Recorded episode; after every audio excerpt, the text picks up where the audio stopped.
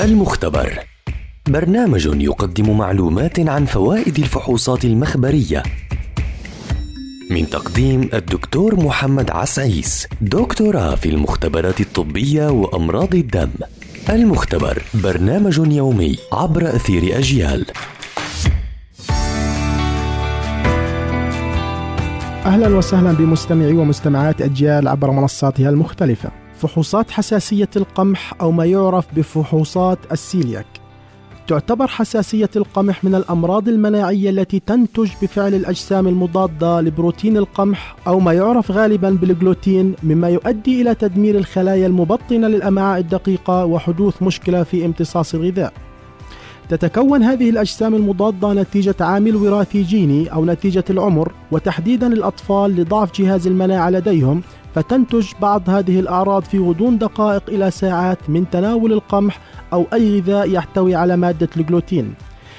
يعد مرض حساسية القمح من الأمراض المنتشرة عالميا حيث تشكل نسبته واحد من كل مئة شخص الأشخاص الذين يعانون من حساسية القمح هم أكثر بأربعة أضعاف من غيرهم للإصابة بأمراض القلب والشرايين وسرطان الجهاز الهضمي أعراض حساسية القمح متنوعة ويوجد ما يزيد عن 200 عرض أهمها الإسهال، القيء، الغثيان، الحكة والطفح الجلدي، نزول الوزن وغيرها من الأعراض.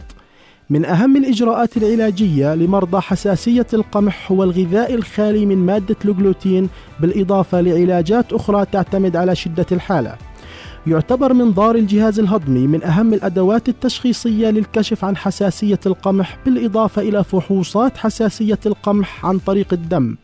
يتم إجراء فحوصات حساسية القمح كفحص تشخيصي لمرض حساسية القمح عن طريق الدم حيث يوجد ثلاث فحوصات رئيسية ويتم إصدار النتائج خلال أقل من ساعتين. تعتبر النتيجة ما دون ال 18 وحدة لكل ام ال نتيجة طبيعية وتدل على خلو الإنسان من حساسية القمح. استنونا في حلقة جديدة عن فحص ومعلومة جديدة. دمتم بصحة.